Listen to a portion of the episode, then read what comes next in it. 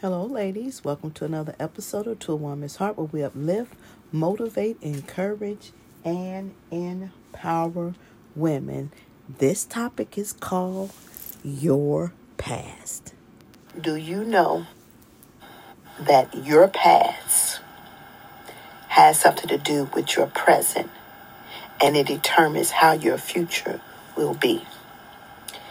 If you've had things in your past that left you with unforgiveness, maybe some hate, some dislike, and you set your mind on things that you want for yourself, but not realizing what you want, and you get into a relationship with somebody else, may not be the same thing that they want. And so we can't find any common ground.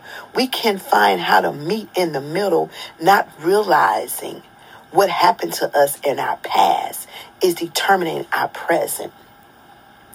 And before we can move forward with anything in our life, period, whatever situation, relationship we may be in, the first thing that we need to deal with is what happened in our past, especially if it causes us to feel or think a certain way.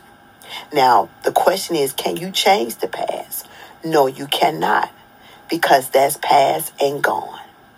But what you can learn how not to do is to keep reliving and recycling your past and learn how to let it rest where it at, where it's at that's in your past.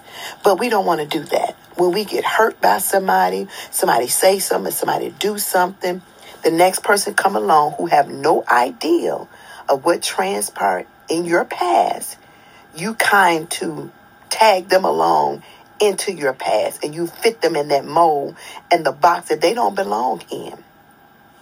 So before you can ask for a healthy relationship and before you can really, really move forth as a whole healthy individual, you need to look at some things in your past because it does have a, um, it reflects on your present and it definitely determines your future. A lot of things that we deal with relationships that we can't have good relationships, if you really think about it, is what we've seen in our past. And there's nothing wrong with it. it. It is what it is. But the thing what we need to learn how to do is learn from it. Learn from it. Don't let it hold you back. Learn from it. Digest it. Grow from it. And move on. Move on. All right. Work on that.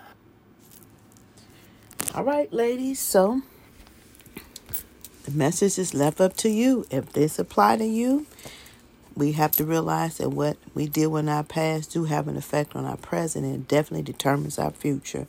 So think about it until we talk again. Take care.